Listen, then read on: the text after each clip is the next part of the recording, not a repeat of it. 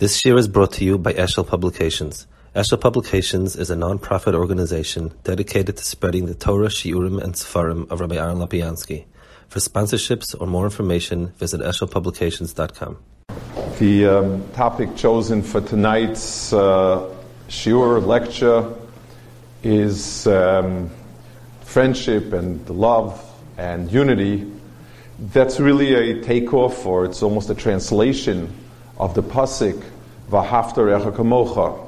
V'hafta's love, re'echa's friendship, and kamocha is a, a unity with the person that you're expressing the v'hafta.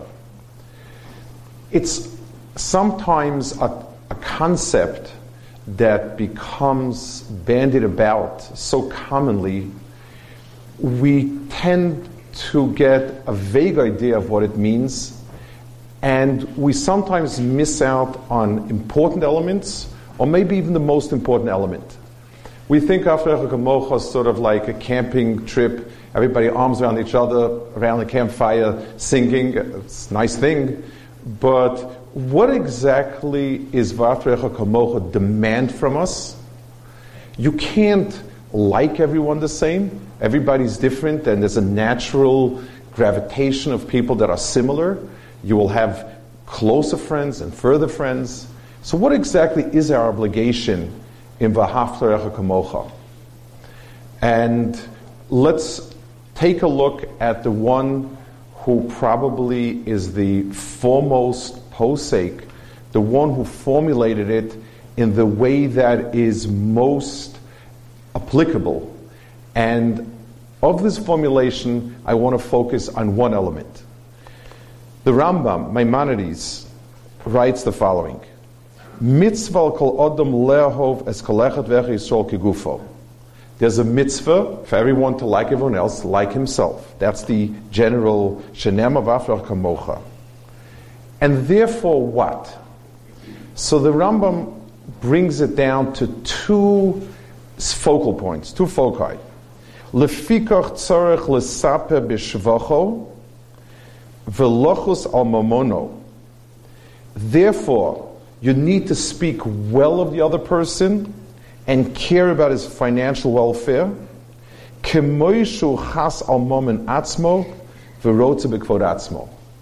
The way one would care about one's own financial well-being and one owns and one owns dignity. Of these two elements, the financial part, I think we're kind of sensitive to charity, people who are in need, a person needs a donation, a person needs a loan or whatever, an investment. I think that that's still in the range of where we um, instinctively reach out after kamocha.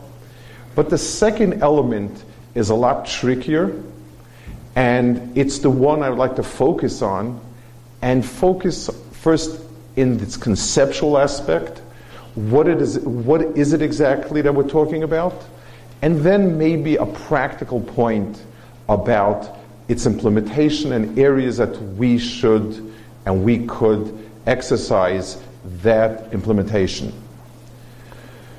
The Rambam says you need to care about the person's honor.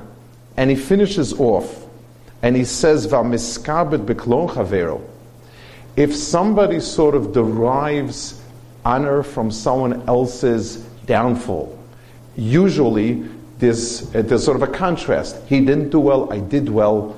Um, if a person gets that honor, he, he, he says he does not have a share in the world to come. Very, very powerful um, description of how bad it is. I, we all understand that it's unpleasant to be maligned by somebody, to be embarrassed. We understand it's unpleasant. But how exactly does it become so strict that you don't have a share in the world to come? What exactly about it is the point that makes it so horrible? If you steal from somebody, you, you have a share in the world to come. So where is this miskabit beklon chavero, getting your own honor at the expense of someone else, come into play? Furthermore, the Talmud says, and again, this is a hyperbole in its obligation, but extremely specific in terms of how bad it is. It says, Noach lola adam. It's better for a person to jump into a fire than to humiliate someone else.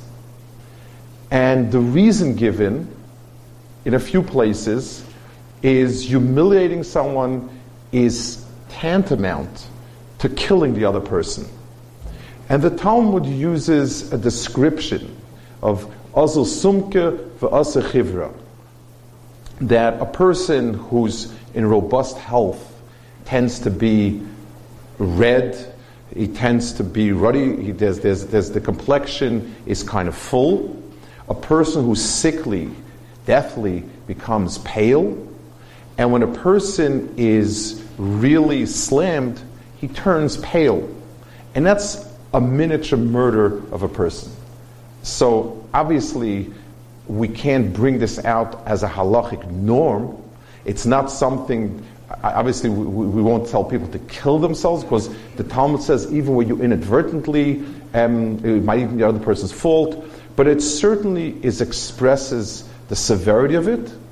And the Talmud says there's room for people on a very, very high madrega, someone who's extremely pious to maybe do something to that effect. But what's important for us is to try and get an understanding. Yes, person turns a little pale when when you show you know when you show someone for a liar, um, it's not pleasant, and you do turn colors and you turn pale. But from that to murder, what exactly are you murdering over there?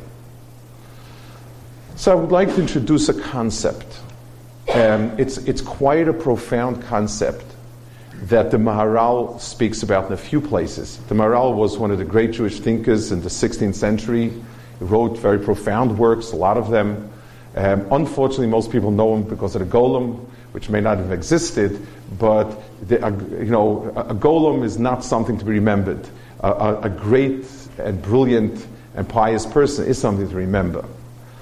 And he speaks about this point of humiliation becoming um, murder.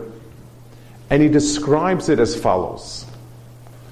He says, the, the, the, um, the Midrash says that God blessed Shabbat with a unique blessing. And the, and the Midrash says, where do we see that blessing? And it's the Midrash says the me'or panav shal adam, a person's glow is different on Shabbat than on the weekdays. And that's the special blessing. So he explains when a person on, his, on, a, on a physical level, the body, with the life force in the body, the life force in the body expresses itself by movement, breathing, circulation, various physiological activities that are biological norms of living. Where does the soul express itself in the body?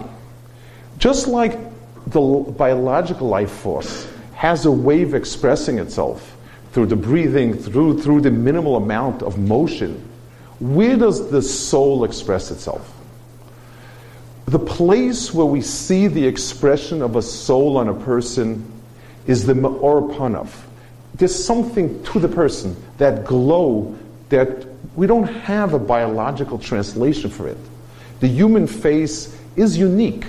Animal life is very similar in many ways to us, and we can definitely um, you know cross-reference genetically very similar and a lot of the and depending on, on, on which type of animal we're very similar the, the level and depth of expression and what we would call the glow when we're in the presence of someone especially great there's a special sense an aura that is the expression of a body with a soul in it.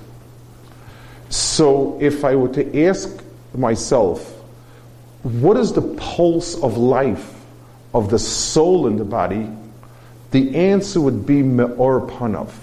It would be that aura that a person has.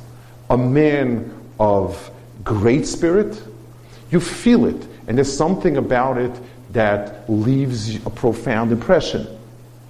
A person who has less, whose soul is very dormant, whose soul is not terribly expressive, has a blank look, apathetic look, coarse look, not that glow where you feel there's a lot of neshama for that body. If you want a point of reference in the Torah, when Moshe Rabbeinu, um, after the sin, it says, Kikoran orpne Moshe, his, the face of his, the, the, the, the, his face lit up in a way that people were in awe and they couldn't face him. It was an expression of the volume of Torah that he had gotten at Sinai, and the fact that the Jewish people had fallen a level or many levels, and they no longer could stand in the presence of that aura. It wasn't a bright light, it was the sense of awe before something that is so much greater. That would be an example of that type of, of light, of glow. When a person feels the good in himself, when the person feels spiritual, it emanates from him. And that's why on a Shabbat, which is a spiritual day, we are more spiritual, we, we, we, we exude that glow. When a person is shown up to be morally deficient, then it's, it sort of leaves him. The person, it's like when sometimes you meet a person who's depressed, God forbid, and he's a shell of himself. He just doesn't have any more desire to live. He doesn't have that life force in him. On a spiritual plane, when a person feels that he's compromised, when a person feels he's forced to confront the fact that he's no longer good, when he's given a message that he's no longer good, then it leaves him. The same way as if a person's energy leaves him when he's down and he feels, what's the use of it? And even and if a person, I know, has a business and he tries once, twice, three times, doesn't go, he just has no spirit left in him to try again. On a moral plane, when a person feels either he's wrong or someone shows him off for being wrong, that same process happens to that special aura that a human being has. And that's what the Maharal describes is the murder that, um, that insulting somebody does. Because, yes, the person will function, but he's going to function as a shell, as a soulless body, because he's got no soul. So, whether he actually did something wrong, or society simply rejects him or mocks him, the result is, God forbid, the same, and the person's just life goes out of him. He's a robot, he's a zombie, just going through motions, no real inner life force in him expressing itself. What is resuscitation? That's what happens when we have um, damaged that life force when, when we've de- repressed it, when we've, when we've, God forbid, removed it? Is there a process that I can stimulate it?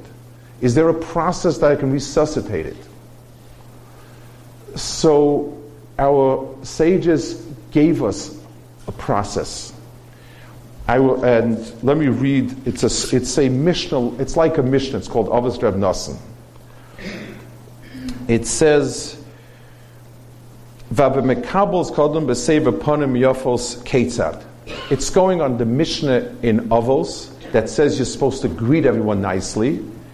And the Avos Reb Nosson, which is a little bit of a later work, elaborates and explains the point of it, the purpose of it. Ketzad. Melamed Shim nosan odom lechaver kol matonos tovas shabolom. If you give a person the best and nicest things in the world, upanov kvusha ba'aretz, but you don't look at the person when you're giving it to him. You're, you're about your business here, take, whatever it is. Ma'ala alav hakosov kilo lenasan klum. It's as if he didn't give him anything. Aval hamikablas chavero besave ponim yofis. If somebody greets somebody nicely, afilu lo nasan lo klum, even if he didn't give him anything, malav akosov It's as if he gave him all the good. Another phrase used commonly to describe this phenomena is called ha'oras panim. Me'or panim is your glow for yourself, the reflection of your inner sense of who you are and what you are. And ha'aras panim is projecting to the other person the sense that he is pleasant, he's wanted, he's desired, he's good. That is ha'aras panim. It's almost and, and see how our sages chose the right words to show us that these are two sides of the coin. Me'or panim, every person has a fire that glows in him. That's me'or panim. And you have the ability to take that fire and light somebody else's fire with it. And that's called ha'aras panim. We can imagine this process in two ways. One, a sort of mystical way. Just like fires, when they come close to each other, a candle that's not lit comes in the presence and, and the proximity of a candle that's on fire, it'll burst out in flame. And the same thing is true, a person who's, who, who has a lot of me'or upon him, his ha'aras upon him sweeps up the other person and includes him. And a more practical reason why it would work. When I smile at somebody, when, when I'm me'ir panim to somebody, I'm sending him a message you are pleasant to me. If I look up and I see somebody and my reaction is a positive, pleasant smile, then the message I send to the other person is you're great, you're pleasant, you're wanted, you're enjoyable. That sense lights the fire in a person himself.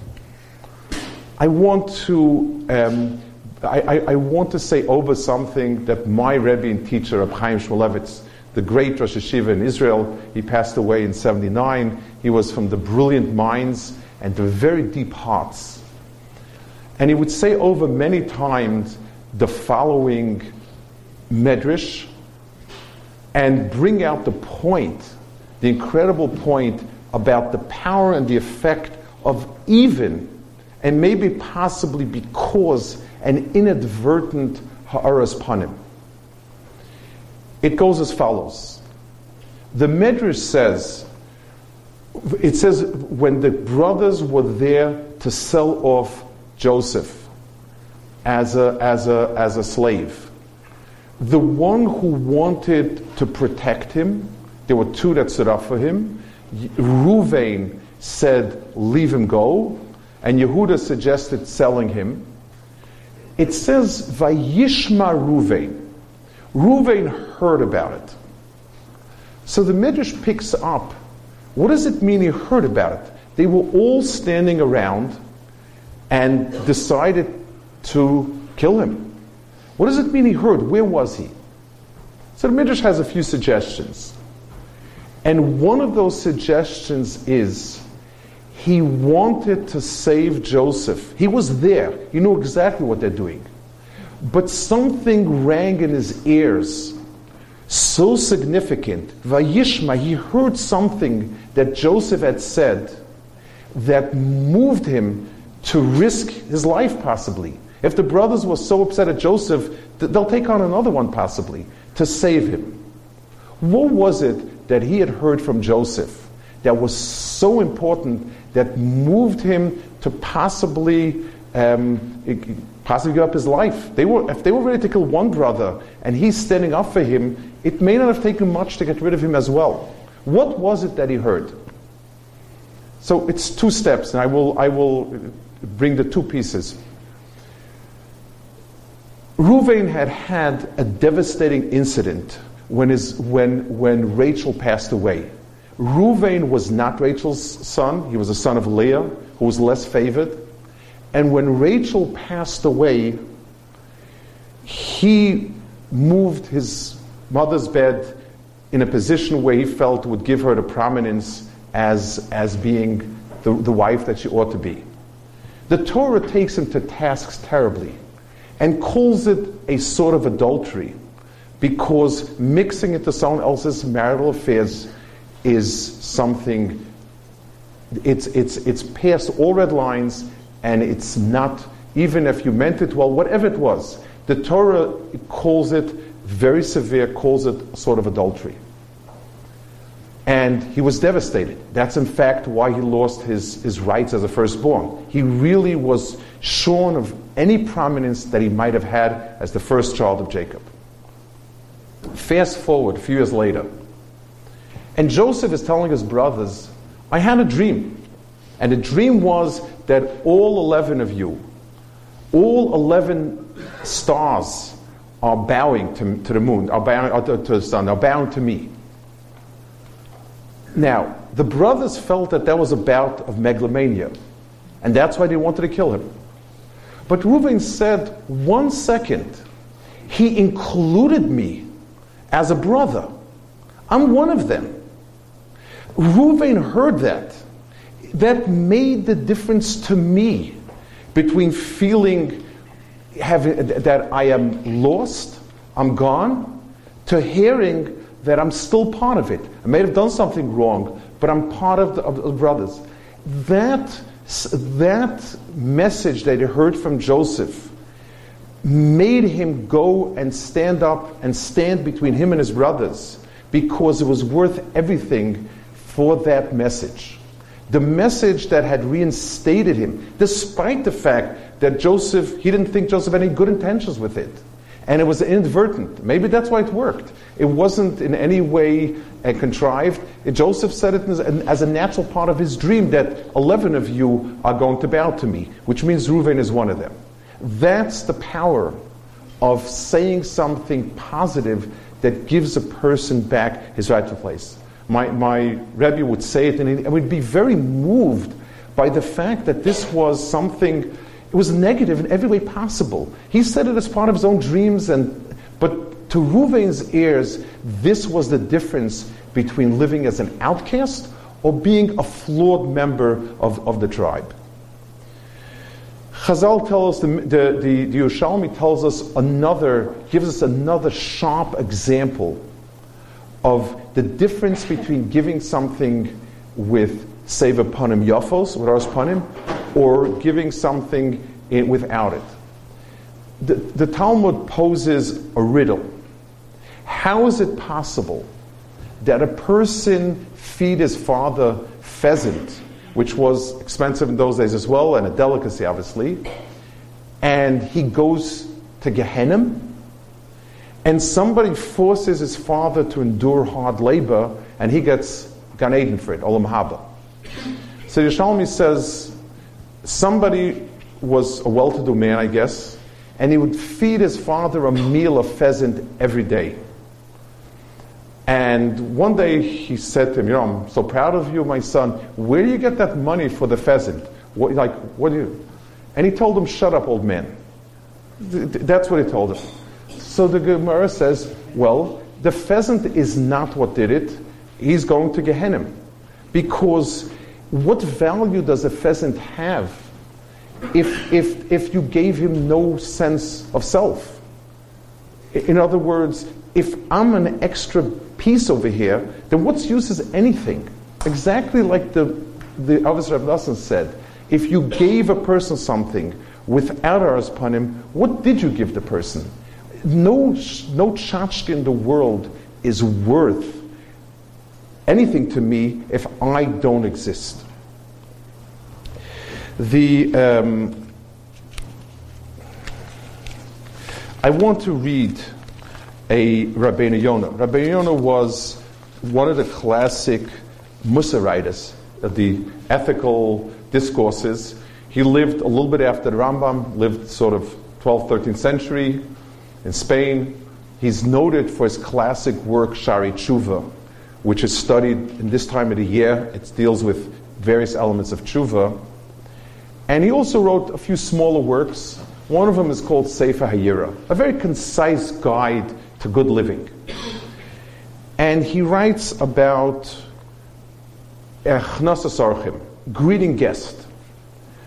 So there are elements there that one would expect: good food, come, you know, clean bed, and people are tired, and so on and so forth.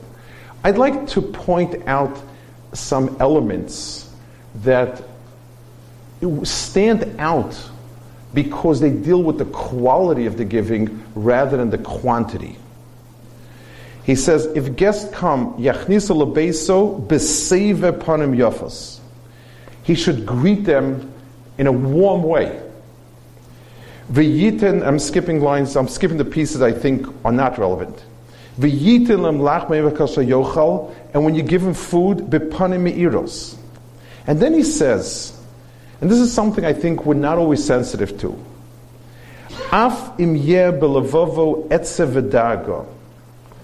Even if he's in midst of a crisis, he's undergoing some crisis somebody in family is not well, his, his business is really spiraling downwards, his kids are having issues, he should push it away from his mind. Because the guest doesn't know that the reason why you're looking so sour at him is because you have a problem. My instinctive reaction when someone opens the door and looks at me and his expression says, Oh my gosh, what did I do to deserve this? It's, it's about me. That's, that's, that's normal. So, so when, when, when someone comes into your domain, even if you are undergoing a lot of issues and pressure, he says, take that away. He's speaking, this is a very concise guide, and this is normal. 24 hours a day, some of those hours, um, we, have, we have something going on. That's the part of life. And when somebody happens to intrude on those hours, we need to take, we need to sort of flip the switch and go from caring about our, own issues to showing the person what we think about him. He says, even if you have others to serve them, do it yourself. It's for the same reason. Somebody that I like, if, if, if, I need, if, if I need to take care of something in the business, I'll pick up a phone and say, you know, Jack, why don't you take care of it? But, but, but if a friend of mine, even a golfing trip with somebody I don't particularly care for, I'll ask my business partner to do it. But if it's my friend that, I, that I'm waiting to see, I'm not going to send somebody to go with it. If you do things for a guest that yourself, the message is, I'm enjoying you and I'm looking for the opportunity to interact with you. He says, and again, I'm skipping a few lines, oh, and he says, Look at this. It says by Abraham, whatever he did himself, God gave him back by doing it himself, so to speak, for the Jewish people. And whatever he sent a messenger, God did it through a messenger. The quality of the care didn't suffer. When Abraham sent Yishmael to do this or that or the other thing, I am sure it was done as well, the meat was roasted as well as, as Abraham would have done. But there was one thing missing. You're supplying me with meat, but there's no message that you particularly would like to have me around. And when God does something to an angel, it means we get what we need, but there's no message there that I, God, like what you're doing and, and, and would want to be part of it. And finally, he says, um, when they, uh, he says, when you give, show that you wish you could have given more. And that for whatever reason, it's you, you, you have some shortcoming. And the logic behind it is the same. Because you always feel, whenever you take, that you're imposing on somebody. And the only way that we can get away from that is by showing we wish we would have done more. I feel that I haven't done enough. Those are all elements that he weaves into an act of supreme kindness. Bringing someone to my house means my privacy is, is sort of compromised. I have to be ready with food, with stuff, change the beds, and things like that. But again, what's the point of it if it's not in any way, um, if, if, if I don't convey to the person the sense that he's important to me and, and, and that I love interacting with him? I'd like to share a memory that I have of a great person many, many years ago. This is going back to the early 70s. I had a cousin in Tel Aviv. He was a, a, a Rebbe someplace. She was, a, his wife was a, a, great woman, a woman of great stature. She was the granddaughter of one of the great Ba'alei Mussar, of one of the great tzaddikim of a generation before. She was a woman who lectured widely, very, very bright. More than anything else, was she was regal, aristocratic, and extraordinary sense of how to deal with a person in, in, in the best way possible. Uh, uh, it, it's, it's a, um, I was fortunate that many years later, my uh, daughter married their grandson.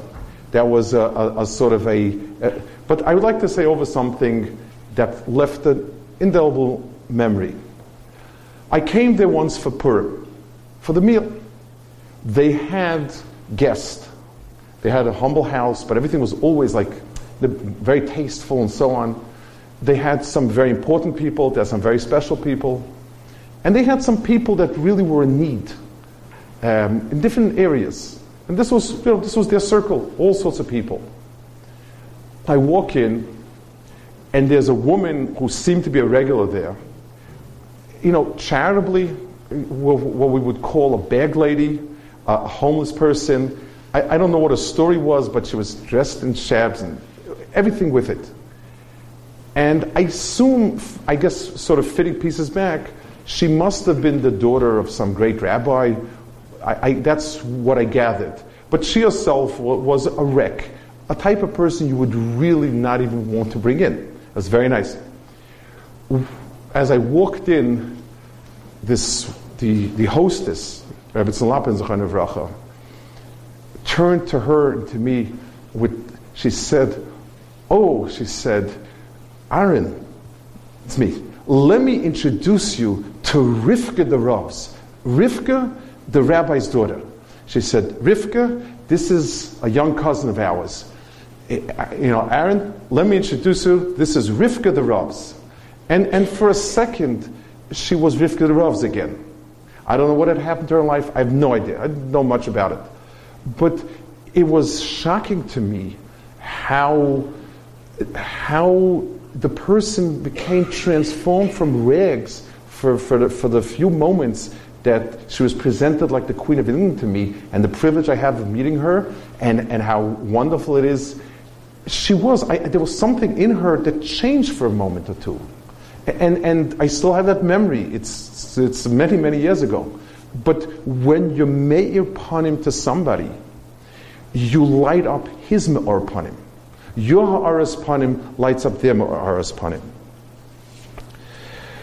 The, I, I want to um, I want to give maybe a practical, a few practical ideas and include myself in the need to implement these. We tend to be very nice with friends that are friends of ours. Let's, I, would like to point out two situations, and again, myself amongst everyone else, that we would do well to focus a little bit on it and to, and to uh, uh, maybe improve ourselves for Elul, for the zechus of, of, of Gavi, and so on. Each and every one of us has the area that we're king in. We have our office, our business, our skill, whatever it is. And inevitably, somebody comes and knocks at our door at the wrong time. Someone needs a favor money, advice, professional help, medical help, whatever it is And it hits us at a time when it's not ideal for us. And there are many moments like that. The time of the day is not right, business is not right, I'm just got too many other things going on. Whether we do the favor or not, greeting the person with ha'aras panim is a world of difference. When I knock on someone's door, and for whatever it is, and the person greets me with a look that why, do, why, why is this sorrow also coming with all my other tsaras? Then I stop living a little bit. I become this small, and people feel it immediately. And being able to give the Ha'aras Panim at those moments is exactly what Rabbeinu Yonah says. you know, we host guests in our homes, but we host guests all the time at different venues. And being able, even if we can't do the favor, a lot better. I, somebody asked me, I once went, somebody from, from Israel had institution, and he asked me, he, I happened to bump into him to New York, somebody I knew, very credible person, very good person. It was the first time in America, he didn't know English or anything. He bumped into me and he said, Could you come to me, knock on doors? Because I don't, I don't know what the streets, I know nothing. I don't know what he was thinking. I, I guess I, I, was the miracle he was hoping for, and it wasn't a great miracle. He didn't, it didn't do all that well. And we spent the night, a rainy night, knocking on doors, getting no place. One person opened the door and said, Why don't you come in? And he listened to the guy's story for 10, 15 minutes and he said, Listen, I normally would give a very nice sum. I've had some business reverses the last year or two. I, I will try to give at least half what I normally give to these things, and God willing, if things improve, and so on and so forth. It wasn't not a great sum of money, but after a whole night of just, you know, banging on doors, and a friend of mine who's a philanthropist told me that, you know, I, I don't have people sit and do their spiel because if I'm not going to give, I'm not wasting time, I'm not wasting, you know, he means it well, he really means it. But I told him there's another side to it. I understand that you don't want somebody doing a spiel for half hour and then you're not giving him anything really much. But when you're out there and doors get slammed in your face, when someone says, hello, come in, I would like to give, I just can't now, um, have in mind later, you feel like a different person so the area of, of being sensitive, whenever somebody needs us, is usually when we're irritated. Um, I don't know if I, one of the books we read in high school yet was Babbitt, and was about a, it was a caricature of an American middle class person, and it has two chapters. One is where he needs the, the higher class person who rebuffs him, and he's fuming about snobbery and so on and so forth. And right next, the next chapter is somebody, a class underneath him, is trying to get his attention, and he's irritated. Why does this person think he has a right, somebody of such lower class, to intrude in his life? That's very much the picture. It, it, that's, that's somewhere along the line we, we fall along those faults. A second area there are people who lead lonely lives. People that are older need more patience, don't readily have family connect, may not even want to impose on us.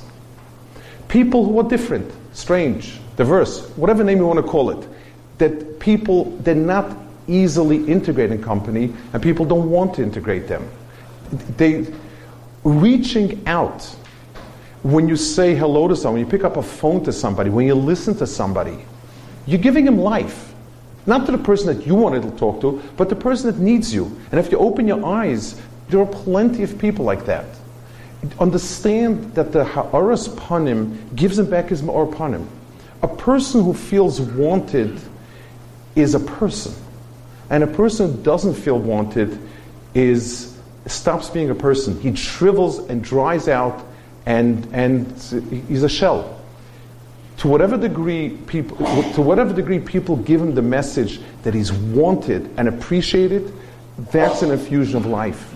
And whatever we don't do whatever we do not do it doesn't require being mean. Not doing leaving a person alone sends a message nobody needs you nobody cares for you you're extra.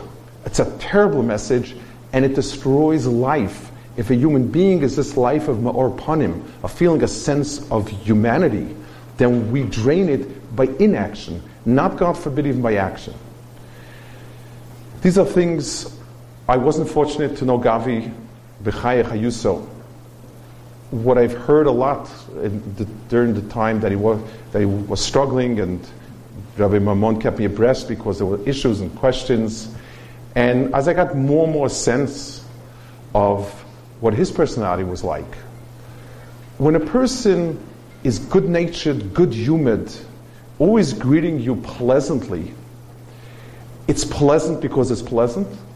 And it's pleasant because it keeps sending me a message I'm likable, I'm wanted, I'm appreciated, I'm loved. One of the great anguishes of somebody young who passes away is that they haven't had a chance to create life of their own.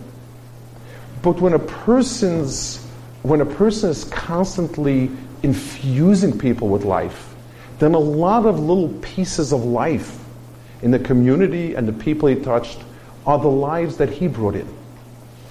And if we're able to do something and infuse life to others, that's also his life. That's the life that created life and so on. As we think now, as we're headed for Yomim Noraim and Bein Adam Lechavero and Vafra Kamoch is such an important part of it, understanding that the financial things that people need are important, and thank God to some degree we, it's easier to meet because it's concrete and, and defined, quantified. But the Rambam says the second half, and maybe the more important half, is the cover of the other person. It's the, it's the, um, it, it's the feeling, like we described before, of infusing his me'or panim with our ha'aras panim. And if we if we're careful with it, if we pay attention to it, and if we do it because we were inspired by a life of somebody that was all ha'aras panim, all ma'or panim, and generated so much ha'aras upon other people, then, then that life continues to live, continues to inspire life, and in a certain sense becomes eternal life. Baruch.